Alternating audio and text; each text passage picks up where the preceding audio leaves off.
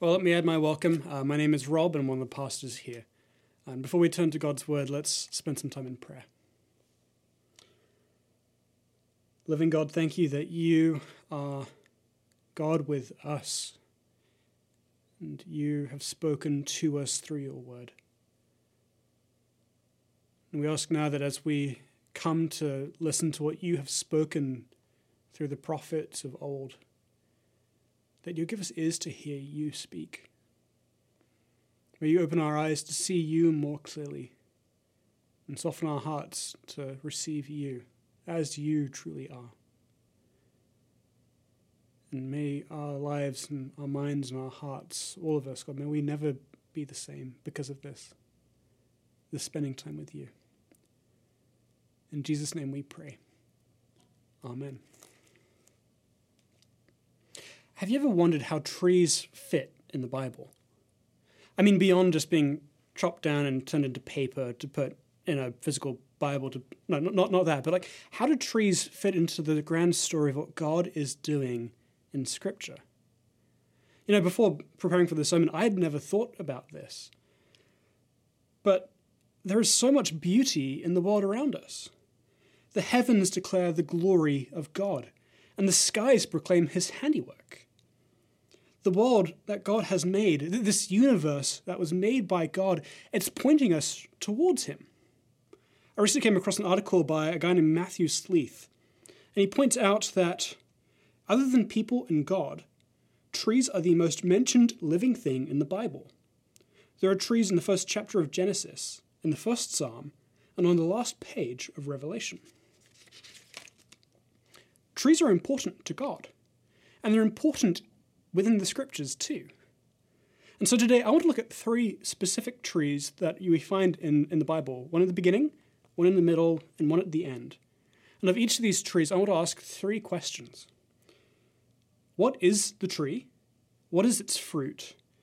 And where does that fit in the whole story of Scripture? So, of these three trees, we're going to ask what is the tree? What is its fruit? And where does it fit in the story of Scripture? And as we trace these three trees throughout the story of salvation, we'll also come to see just how they ground us in this season of Advent. So let's look at this first tree. Uh, I invite you to turn with me to the book of Genesis. In Genesis, we learn about how God made the world. He created everything with tender and loving care. And in Genesis chapter 2, beginning verse 5, we read When no bush of the field was yet in the land, and no small plant of the field had yet sprung up. For the Lord God had not caused it to rain on the land. And there was no man to work the ground, and a mist was going up from the land, and was watering the whole face of the ground. Then the Lord God formed the man of dust from the ground, and breathed into his nostrils the breath of life. And the man became a living creature. And the Lord God planted a garden in Eden, in the east, and there he put the man whom he had formed. And out of the ground the Lord God made to spring up every tree that is pleasant to the sight and good for food. The tree of the life was in the midst of the garden, and the tree of the knowledge of good and evil. Now, there's a lot of trees just referenced in that passage. Verse 9 says, Out of the ground the Lord God made to spring up every tree. So the first question we just need to kind of clear up is which tree am I talking about right now? What is the first tree we need to look at? Well, there, there are tr- two trees that are specifically named in this passage in Genesis. And we'll come back to one of them later on in my sermon, but uh, for now, I want us to consider the tree of the knowledge of good and evil. The tree of the knowledge of good and evil. That's quite a mouthful, isn't it? The tree of the knowledge of good and evil. That's 11 syllables. That's a long title and it's a long name but it's also a very specific name, and it's a significant name. And I think it might be helpful just to pause for a second and, and consider what this tree is not. Because you see, this is not the tree of knowledge. I've sometimes heard it referred to as just that, the tree of knowledge. And maybe you've heard it talked about that way too. But it's not the tree of knowledge. Later on in verse 16, God says to Adam, you may surely eat of every tree of the garden, but of the tree of the knowledge of good and evil you should, shall not eat. for in the day that you eat of it, you shall surely die. Now, God isn't banning knowledge. He's not preventing learning or thought or education. No, God, God is not against knowledge. God wants us to know about what He's made. In fact, He had Adam name everything, every single living creature. It's the very first taxonomy of creation. And God wants us to know and learn how to create and be skillful. In Exodus chapter 31, verse 3, it says, I have filled Bezalel with the Spirit of God, with ability and intelligence, with knowledge and all craftsmanship, to devise artistic designs, to work with gold, silver, and bronze, in cutting stones for every setting, and in carving wood, to work in every craft. God is not against knowledge or learning or learning skills and understanding. He's absolutely for it. God is pro education, He's pro learning. And it's important for us to get that this is not the tree of knowledge. Rather, it's a particular kind of knowledge the knowledge of good and evil. So, this tree has a very specific name. And it has a specific name because it has a specific fruit. This tree's fruit is just that it's the knowledge of good and evil. In Genesis, when God made everything, it says that he saw that it was good. In Genesis 1, verse 33, it says, And God saw everything that he had made, and behold, it was very good. Before Adam and Eve ate from this tree, they didn't have knowledge of good and evil. They simply experienced the goodness of what God had made and of who God was. The Pastor Darrell Johnson puts it like this This is not the tree of knowledge. God is not afraid of us having knowledge. It's not the tree of good and evil, as though God had placed before us good and evil and challenged us not to choose. No. Knowledge of good and evil is a particular kind of knowledge, the kind of knowledge that makes us independent of God. But in eating from this tree and partaking of this fruit, Adam and Eve came to learn of what is not good. They came to the place where they could make a moral judgment apart from God. They developed a knowledge that began to drive a wedge between them and God. And that made them independent of God. Because as soon as they ate from this tree, they sought to hide from God. So, what does this tree fit in the story? Well, it's the origin of our separation from God. There's so much more that could be said and should be said about the knowledge of good and evil, and about how that knowledge pairs with action and decision and behavior, leading to sinful action and resulting in injustice. And there's so much more that could be said and should be said about how this knowledge of good and evil is the source of our rebellion from God. How this knowledge of moral judgment has driven a, a, a wedge between us and God and has resulted in the deprivation of God's presence in our hearts and lives. Now, next week, Alistair is actually going to touch more on this, this topic of darkness and separation and how Jesus is coming as the light. So I'll leave him to address some of these things. But the point I want to get at for now is, is this the knowledge of good and evil is what resulted in our separation from God. It's where all humanity fell away from God. It's where Adam and Eve plunged all of humanity into sin and death. Now, this is where the second tree comes in. Let's fast forward in the New Testament all the way to the book of Acts. Acts is kind of like the history book of the early church. Uh, the disciples who had been with Jesus during his earthly ministry are leading this growing congregation of believers as they seek to follow Jesus. And empowered by the Holy Spirit, amazing things were happening as God moved in their midst. But that brought the frustration and the ire of the Jewish religious leaders of the day. And so in Acts chapter 5, the Apostle Peter is brought in before the Jewish council because he had been proclaiming what Jesus had done in their midst to anyone who would hear. And in verse 30, Peter makes a defense before the council.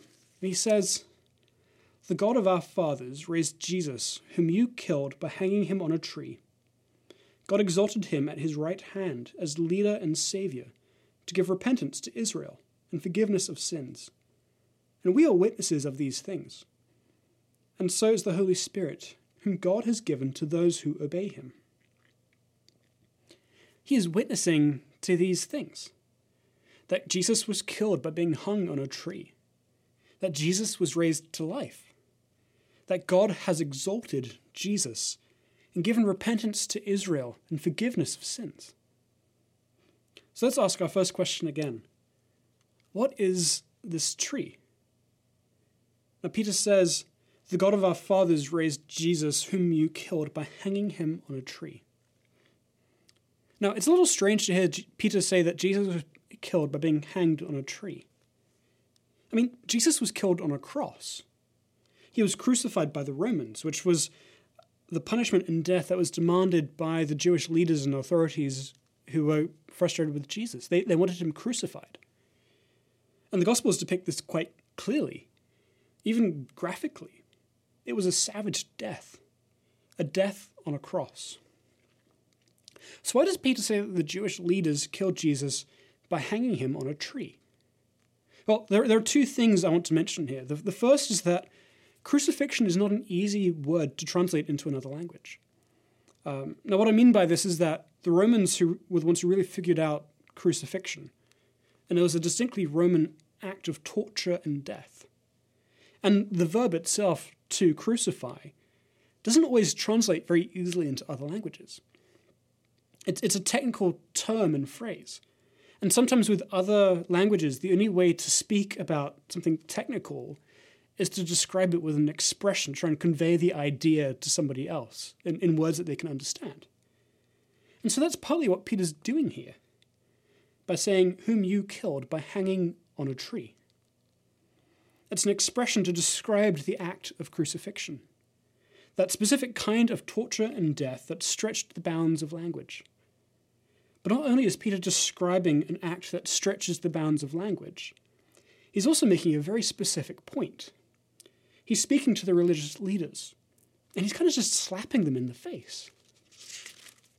You see, in Deuteronomy chapter 21, verse 22, it says, And if a man has committed a crime punishable by death, and he is put to death, and you hang him on a tree, his body shall not remain all night on the tree, but you shall bury him the same day, for a hanged man is cursed by God.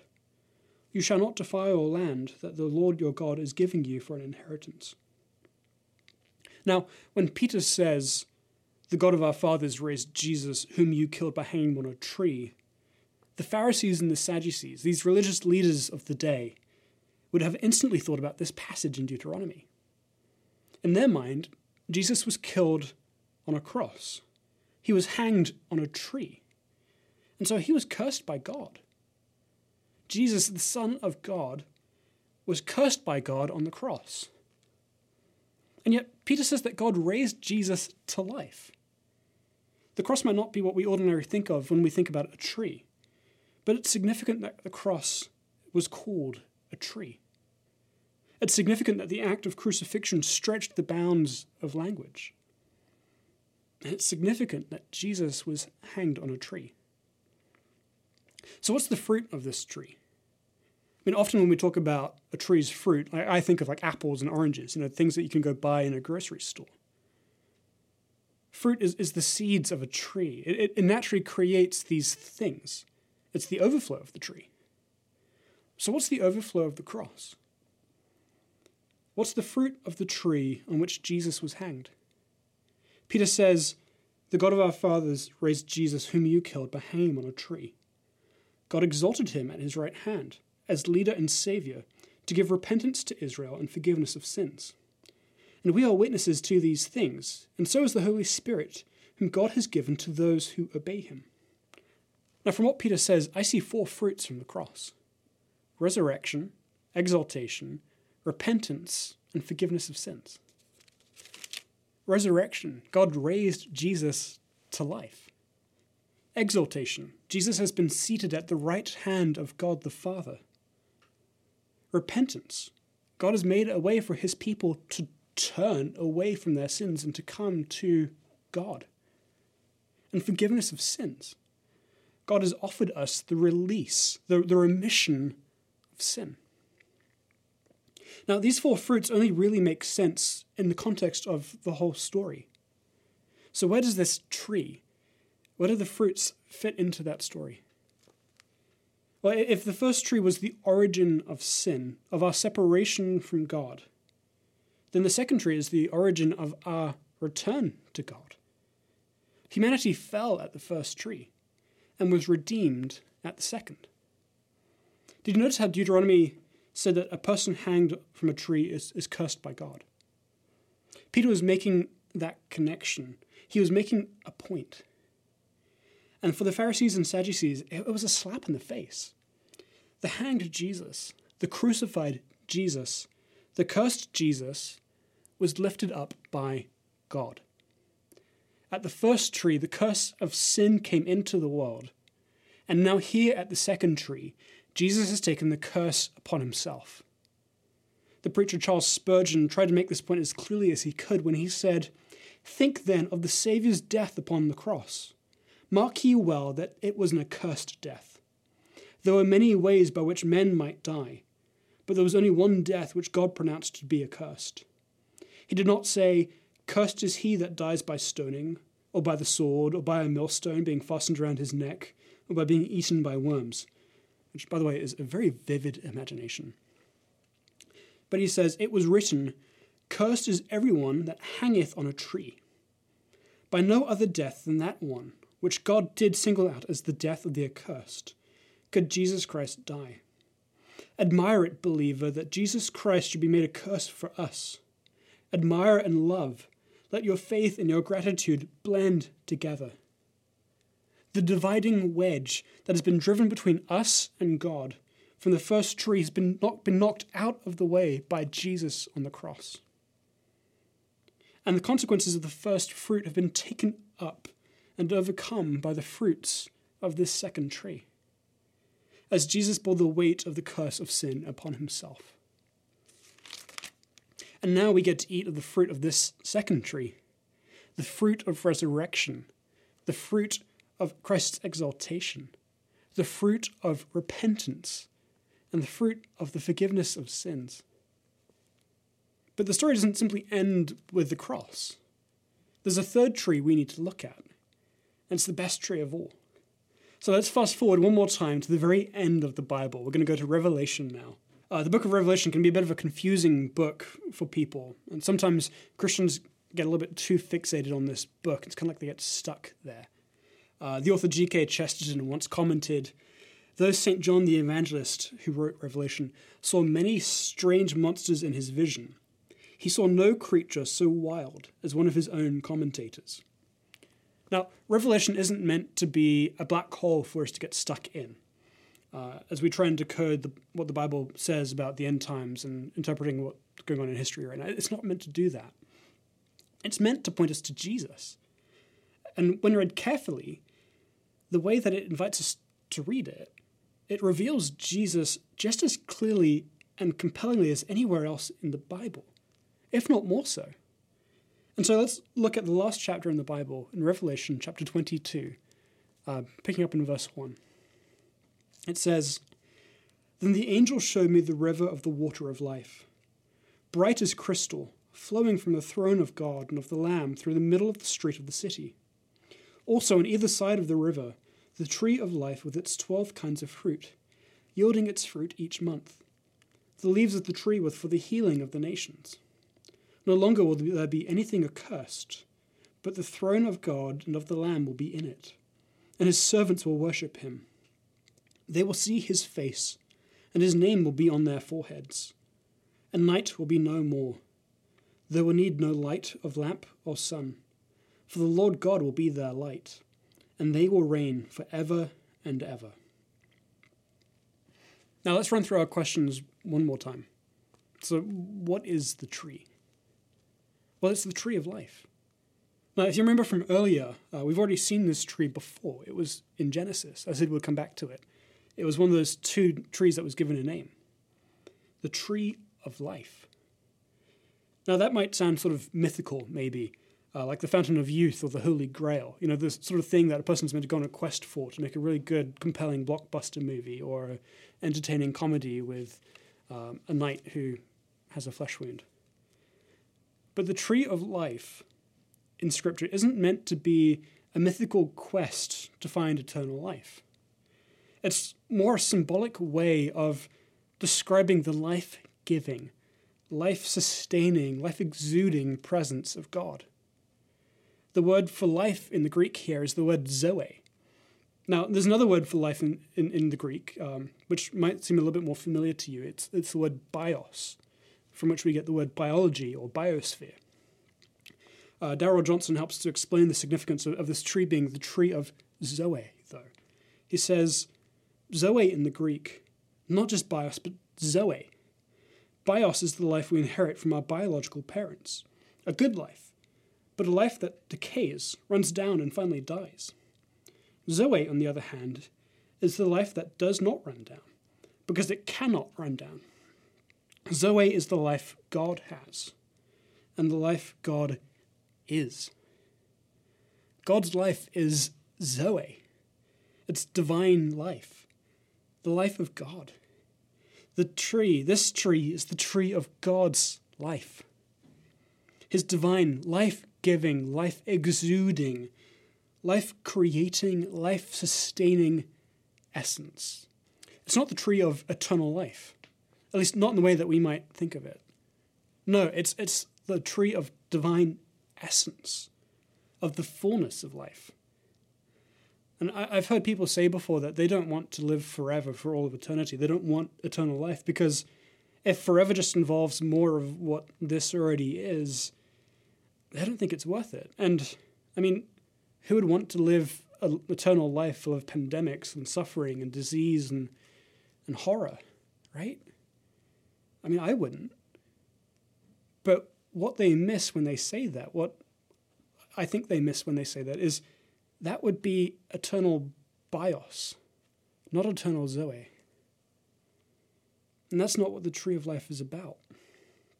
Because this is not the tree of bios, this is the tree of zoe, the tree of God's life, the tree of God's essence coming into the world, sustaining everything.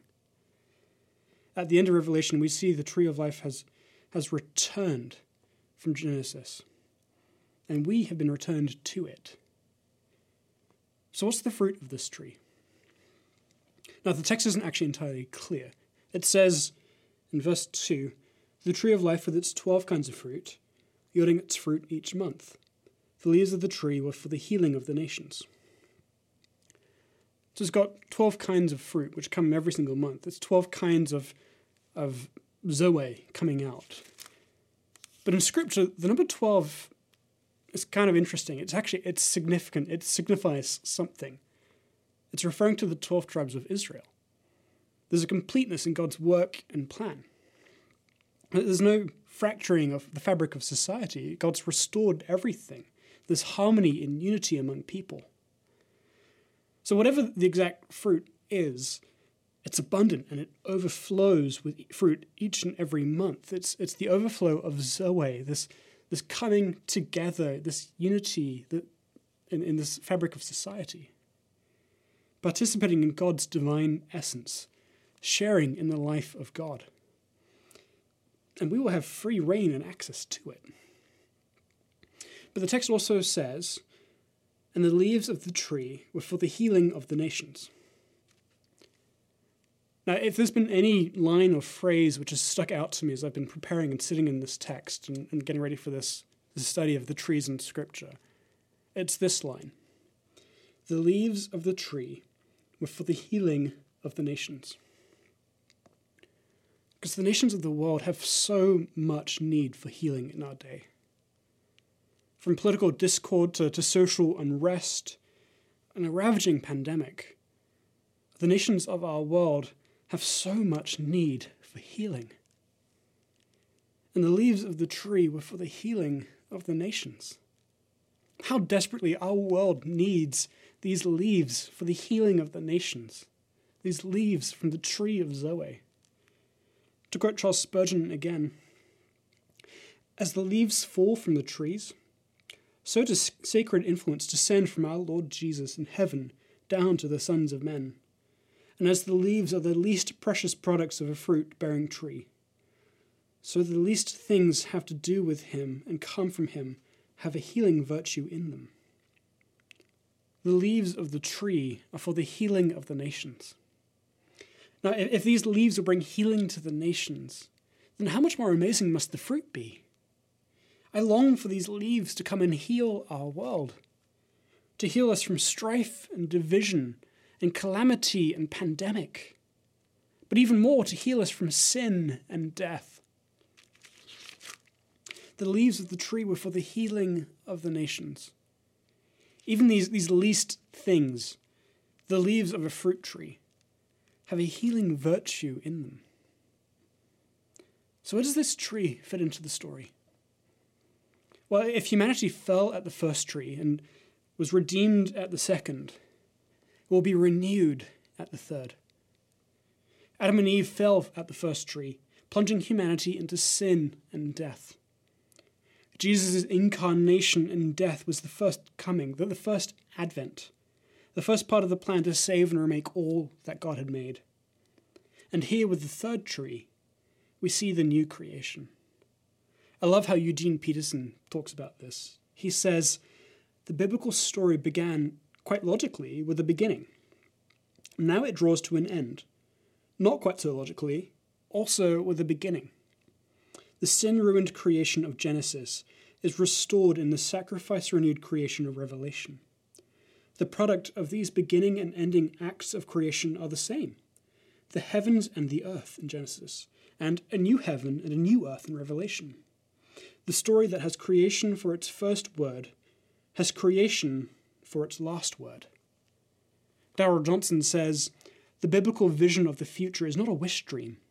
It is not an escape from reality as we know it. Rather, it is a remaking of the reality as we know it. It is a redeeming, a making whole of reality as we know it. This tree of life is at the very center of the new creation. And there's nothing that will guard the tree from us being able to come to it. There's nothing that keeps us from its fruit. There's nothing that keeps us from its leaves. The leaves of the tree were for the healing of the nations. Friends, we find ourselves now, today, in between that second tree and that third tree.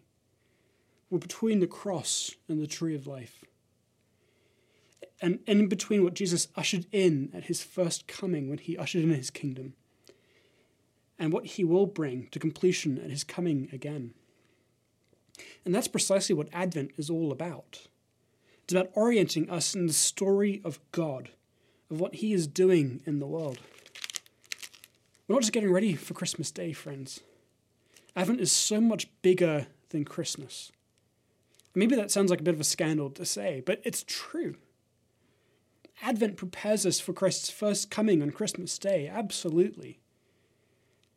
That, that day when, when the shepherds and angels sang for joy. But in preparing us for his first coming, it points us to his second. It sets our hope on the knowledge, in fact, that Jesus will come again. He will come and judge the world, and he will make all things new. And when he comes, we will come before that tree of life, whose leaves are for the healing of the nations. And so we fix our eyes upon the hope that Jesus will bring, that Advent hope, and we hear these words of revelation. The leaves of the tree were for the healing of the nations. No longer will there be anything accursed, but the throne of God and of the Lamb will be in it, and his servants will worship him. They will see his face, and his name will be on their foreheads. And night will be no more. They will need no light of lamp of sun, for the Lord God will be their light, and they will reign for ever and ever. And behold, I am coming soon. Blessed is the one who keeps the words of the prophecy of this book. Blessed are those who wash their robes, so that they may have the right to the tree of life, and that they may enter the city by the gates. I, Jesus, have sent my angel to testify to you about these things for the churches. I am the root and the descendant of David, the bright morning star. The Spirit and the bride say, Come. And let the one who hears say, Come. Let the one who is thirsty come. Let the one who desires to take the water of life without price come. He who testifies to these things says, Surely I am coming soon. Amen. Come, Lord Jesus. And so we say together, Maranatha, Amen. Come, Lord Jesus.